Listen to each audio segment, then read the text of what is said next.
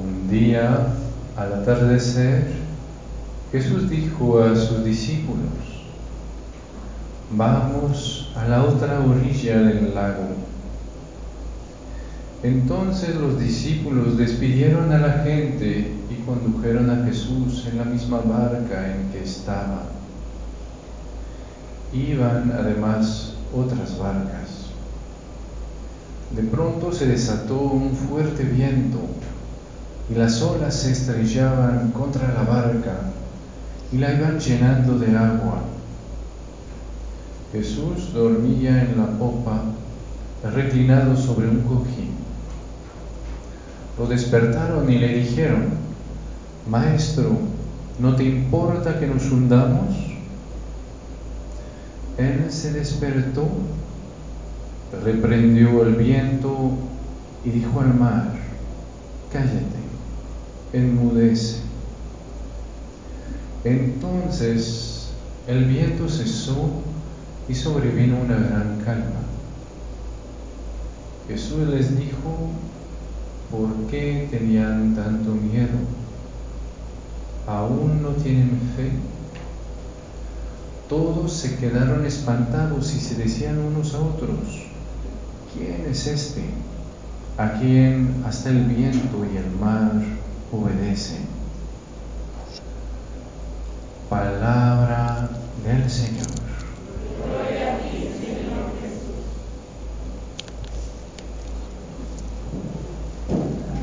Es un evangelio que es muy bonito eh, para una primera comunión. ¿Sí? Porque nos recuerda cómo Dios es vivo, cómo Dios justamente viene a nuestra vida y pues Dios es Dios. ¿sí? Y Dios es capaz de poner en mi vida una paz eh, por su presencia y es una cosa que, una experiencia que hacemos mucho al principio de la vida espiritual, de, de, pedir algo y se nos da y hasta a veces nos espantamos, ¿no? porque decimos, oye, me están vigilando, ¿no? Alguien me está escuchando, alguien me está viendo y, es, es muy fuerte. Pero después, entonces, pues nos acostumbramos a que Jesús esté en nuestra vida, a que nos resuelva problemas y llegan problemas más fuertes y volvemos a, a, ir a ver al Señor, a despertarlo. Y ahí parece que el Señor no se despierta. O parece que el Señor se despierta pero ya no calla a la tempestad. Y parece que nos deja con nuestros problemas. Y entonces empezamos a dudar, a decir, pero a ver Señor, si al principio calmabas todas las tempestades, hasta cuando no te lo, no te lo pedía, y ahora que llegan las buenas, las fuertes, pues ya, nada. Y, y empieza en nuestro corazón a tener, tenemos un, ¿cómo decir? Ese, esa incomprensión. Pero ¿por qué no hace nada? Si son cosas importantes, si son cosas graves. Y, y, entonces ahí es cuando empezamos a ver, ah, pues qué pasa en la cruz. Y vemos que en la última semana, pues ya el Señor ya no hace milagros. Ya el Señor ya no calla ni el viento ni el mar, ni calla la, los celos y la maldad, la cobardía, la traición, no, pues ya no, ya no hace nada de eso. Y el Señor al contrario, pues se deja llevar hacia la cruz. Se deja llevar mostrando que Él tiene las riendas, ¿no? Cuando lo van a arrestar, van a preguntar, les va a preguntar a los que lo arresten, a los que lo arrestan, eh, ¿a quién buscan? a Jesús el Nazareno, soy yo, y ahí todos caen. El Señor muestra que el mismo que se va a dejar crucificar es el mismo que dice al, a los vientos y al mar, cállense. Y entonces podemos hacernos esa pregunta, pero ¿por qué? ¿Por qué? Y ver cómo justamente en todas nuestras vidas hay, hay algo, un camino así, en que el Señor empieza haciendo muchas cosas en nuestras vidas para mostrarnos que Él está, que Él es el Señor, que Él es vivo, que Él es el Dios del universo. Pero poco a poco vemos que, ah, pues ya no hace nada. Y sin embargo nos muestra que sigue el mismo dueño del universo. ¿Y por qué? Y ahí es donde nos encontramos con la primera comunión. Es que al final lo que me muestra el Señor cuando calma la tempestad es que lo que calma esa tempestad es que Él está. ¿Sí? Es que Él está. Y que entonces si Él está, pues esa tempestad al final pues va a perder su fuerza.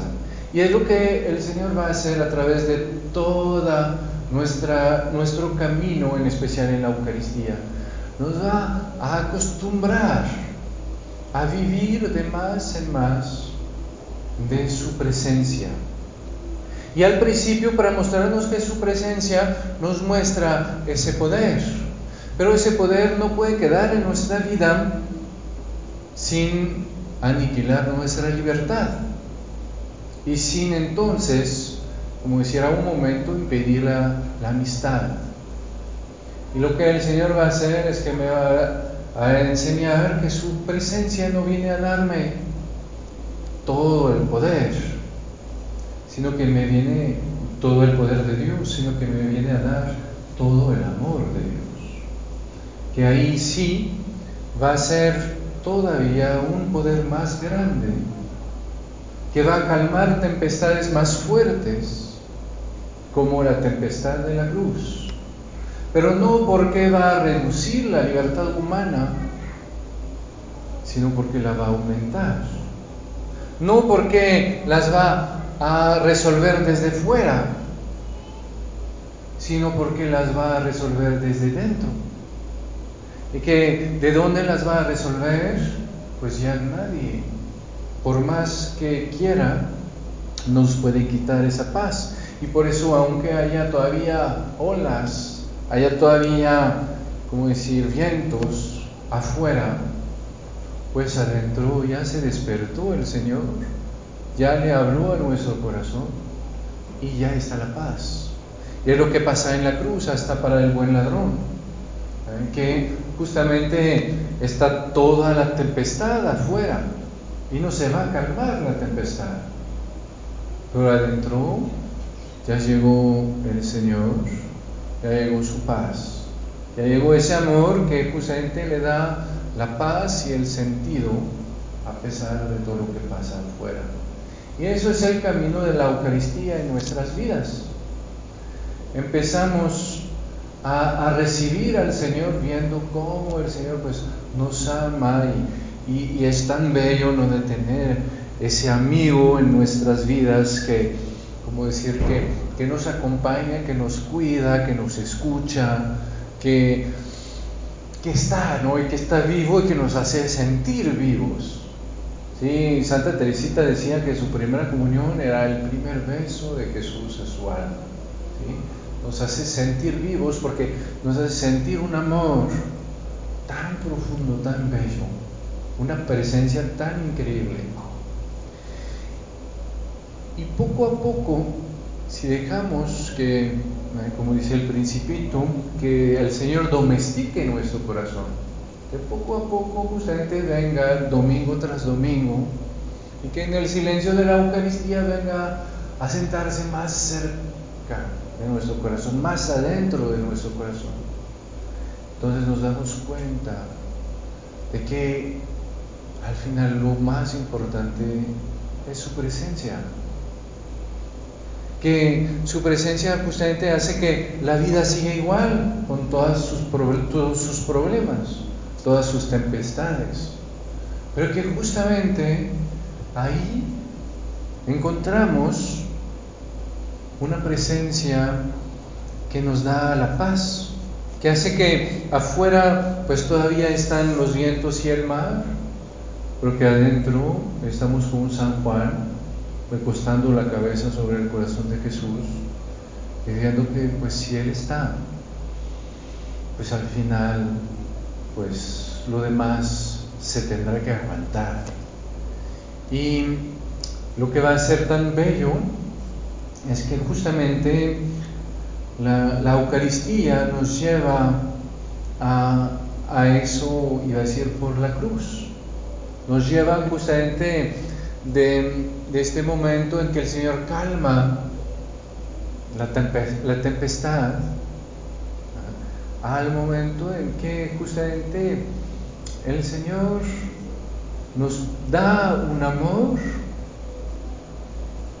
que iba a decir, relativiza todas las tempestades, porque, iba a decir, lo sella con el don de su vida. En la cruz, como dice San Pablo, ah, sabemos que es la prueba que Dios nos ama, porque quizás por un hombre justo alguien puede dar la vida, pero la prueba que Dios nos ama es que da su vida en la cruz para nosotros cuando somos pecadores. Y cuando justamente sella con su vida, con su muerte, esa amistad, donde justamente sabemos que esa presencia del Señor en la Eucaristía no es casualidad, no es que el Señor viene y estamos a ver si va a venir el otro domingo, no, no es que ahí en, el, en la cruz el Señor selló esa amistad con su sangre para que sepamos que somos de Él para que sepamos que lo que justamente rescató nuestra vida es su amor.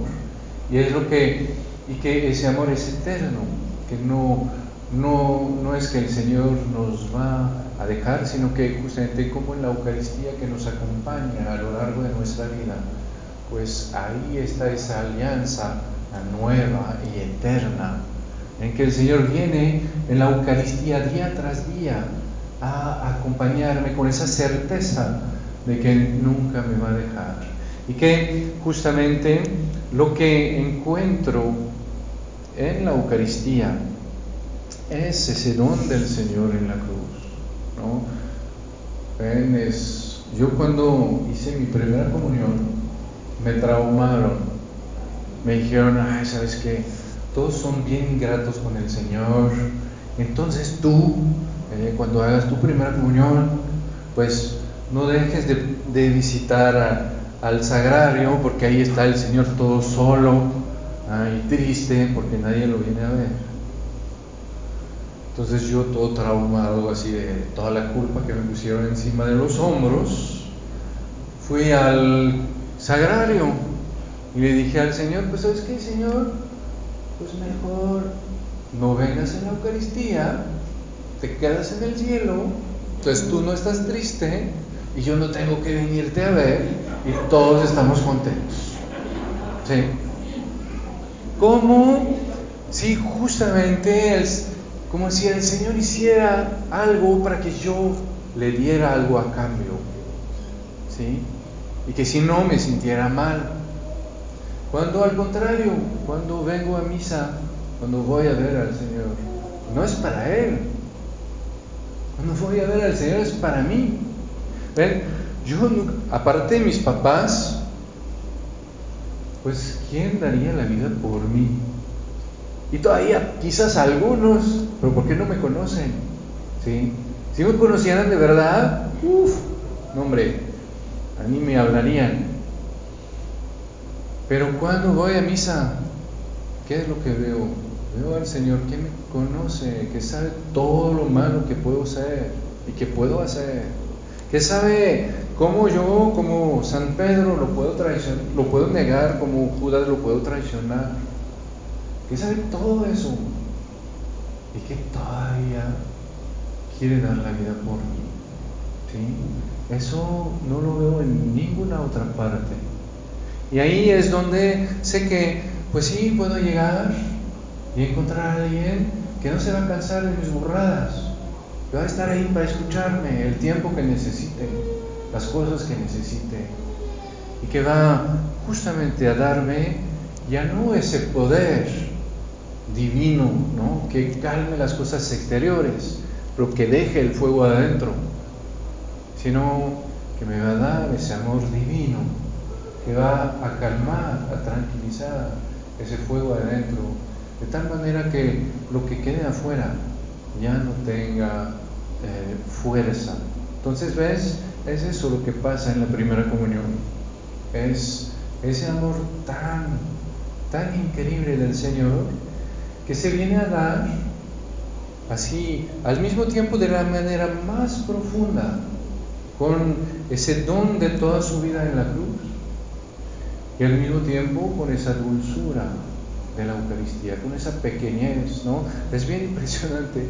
El Señor se hace más pequeño que tú, ¿sí? Para que justamente nunca le tengas miedo, sino que al contrario puedas saborear su presencia, ¿ves? Y entonces dejarla llegar siempre más profundo, hasta que un día puedes ver que esa presencia es la que ilumina tu vida. Amén.